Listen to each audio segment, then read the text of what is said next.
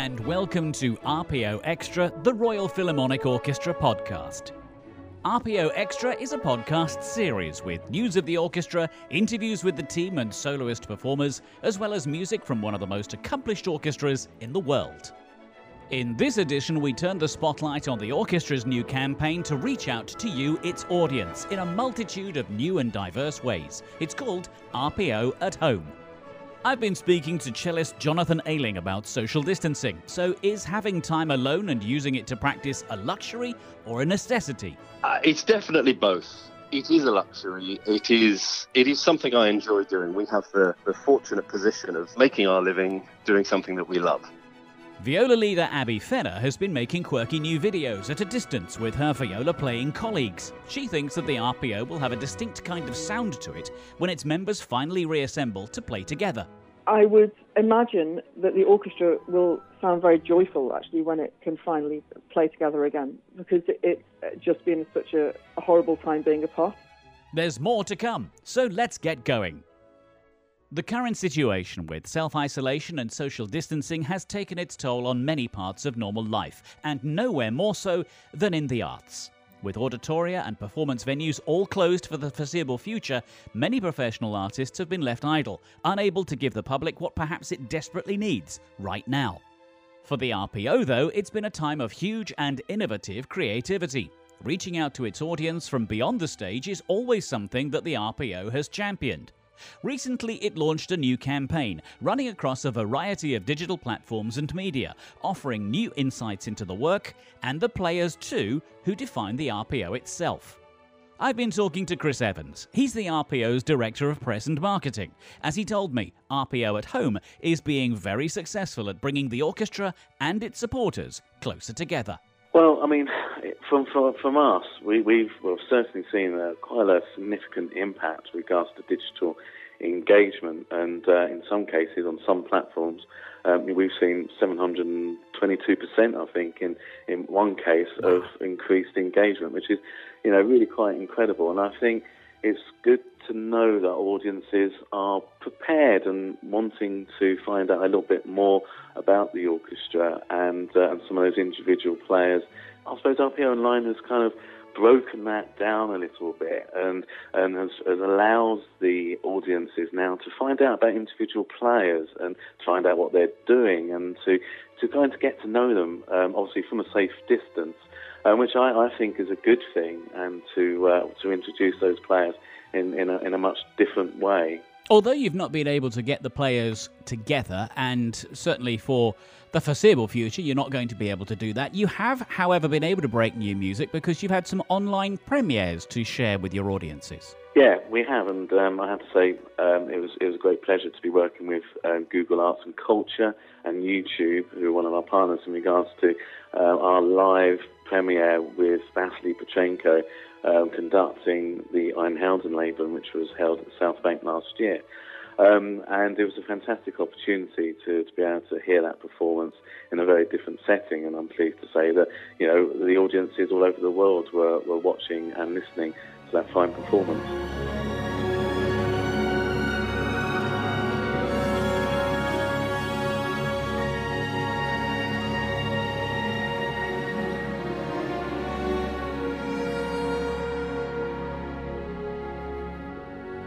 I suppose it's not going to be possible for you to gather the orchestra together in one place and to play behind closed doors, or might that be possible? Difficult to really say at this particular point of time. I mean, from my point of view, and this is my opinion only, I think you know we need to kind of perhaps um, have a look at different ways of presenting uh, a concert. Um, you know, typically it's always been half past seven. Typically, we've always been keen, to, you know, for the for the halls to be completely sold out. And maybe this is now the time to kind of have a look at um, other other ways of presenting. Um, who knows? Okay, so audiences, individuals, can see their favourite orchestra uh, broken down into its constituent parts. It can interact with those constituent parts. Is there one central point? Is there one best place for people to find out what is available to them? And if so, how do they get in touch with it? Um, well, so easy. You head to the website. That's www.rpo.co.uk. Um, along the top, you'll see RPO at home. Click on that, and you'll see a whole menu of everything which we're offering. That's Chris Evans, and with a wealth of new ways to strengthen your relationship with your favourite orchestra, buddying up has never been easier.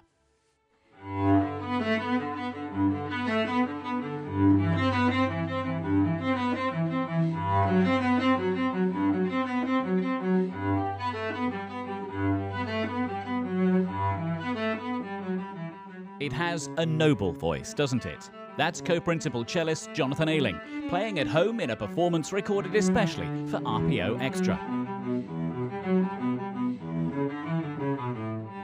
Orchestral players come together for rehearsals, recordings, tours, and a variety of performances. But what do they do when they can't gather? Does music stop? Certainly not.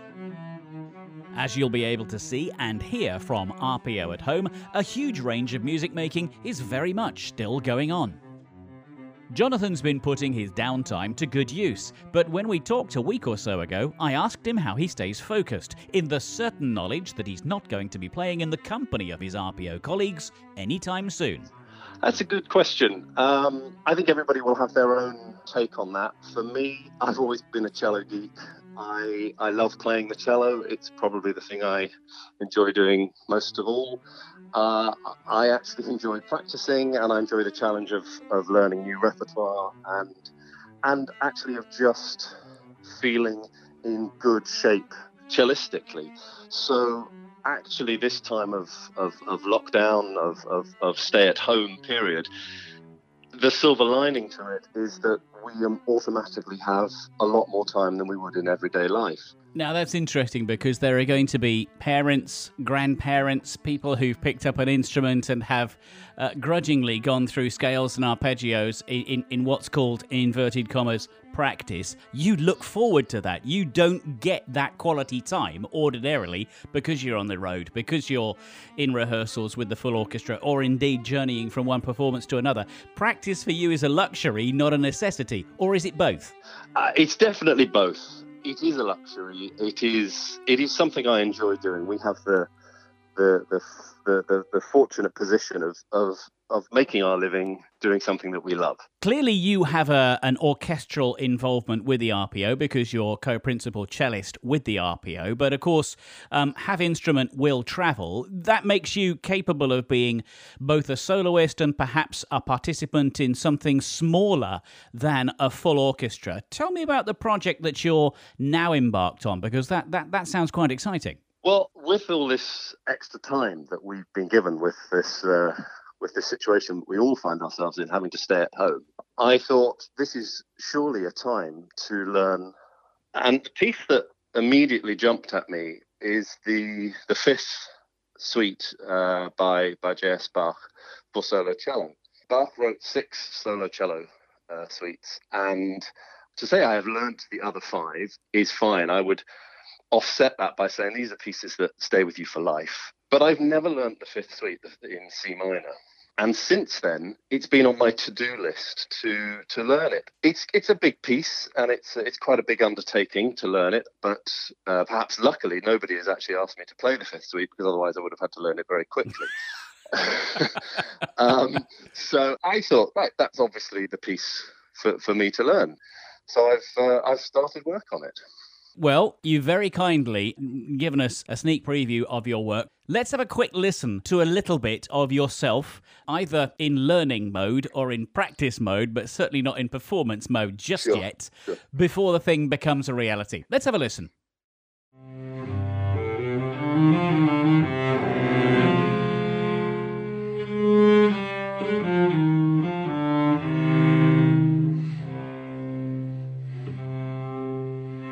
Mm-hmm.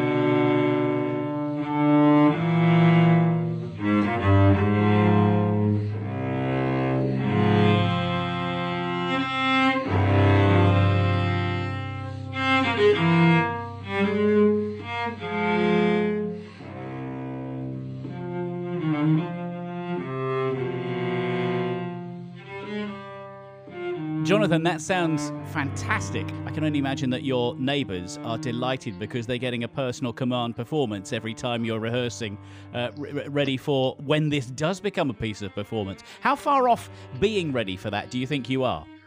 I think with with the, the, the prelude that you've, you've you've just heard, I'd like to think that that, that, that, that I'm quite close to, to, to being happy to, to perform that. That said, that's only the, the first part of the first movement, and there are six more movements to learn. Well, it sounds like a great investment of your uh, professional effort and certainly uh, of your time as well. We'll look forward to somebody giving you the opportunity to perform in front of a live audience uh, that particular piece before very much longer. In the meantime, enjoy. Incarceration is too strong a word, but enjoy your time at home. Thanks for talking to me today, and uh, and good luck for the future. Thanks ever so much. It's a pleasure to talk to you. That's co principal cellist Jonathan Ayling, who, as well as recording that practice performance of Bach's Cello Suite No. 5 for RPO Extra, also filmed it. Go to the RPO's YouTube channel and you can see it for yourself. Finally, for this edition of RPO Extra, here's how to witness the RPO's entire viola section in its natural surroundings. The section numbers nine players who've been putting something together especially for RPO at home. Abby Fenna is the viola section's leader, and from her home, she told me a little bit about the section's character and what they've been up to. We sort of just rub along together quite well, to be honest. There's nothing um, extreme about the viola section. We uh, like to have dinner together when we're on tour. I'd say there's never many fireworks, which I think is a really good thing. There are some strong personalities. I mean, there's some very witty people, uh, very, very quick sense of humour. Uh, I'm not sure that I'm one of them. I'm normally lagging behind in that sense. Um, some people really are very brainy and incredibly good at cryptic crosswords. Uh, I'd say one of the things is a lot of people in the viola section really enjoy cooking. So um, we uh, now we're uh, not seeing each other in person. We're seeing each other on the you know chat forums. We uh, send each other photos of what we've made and things like that.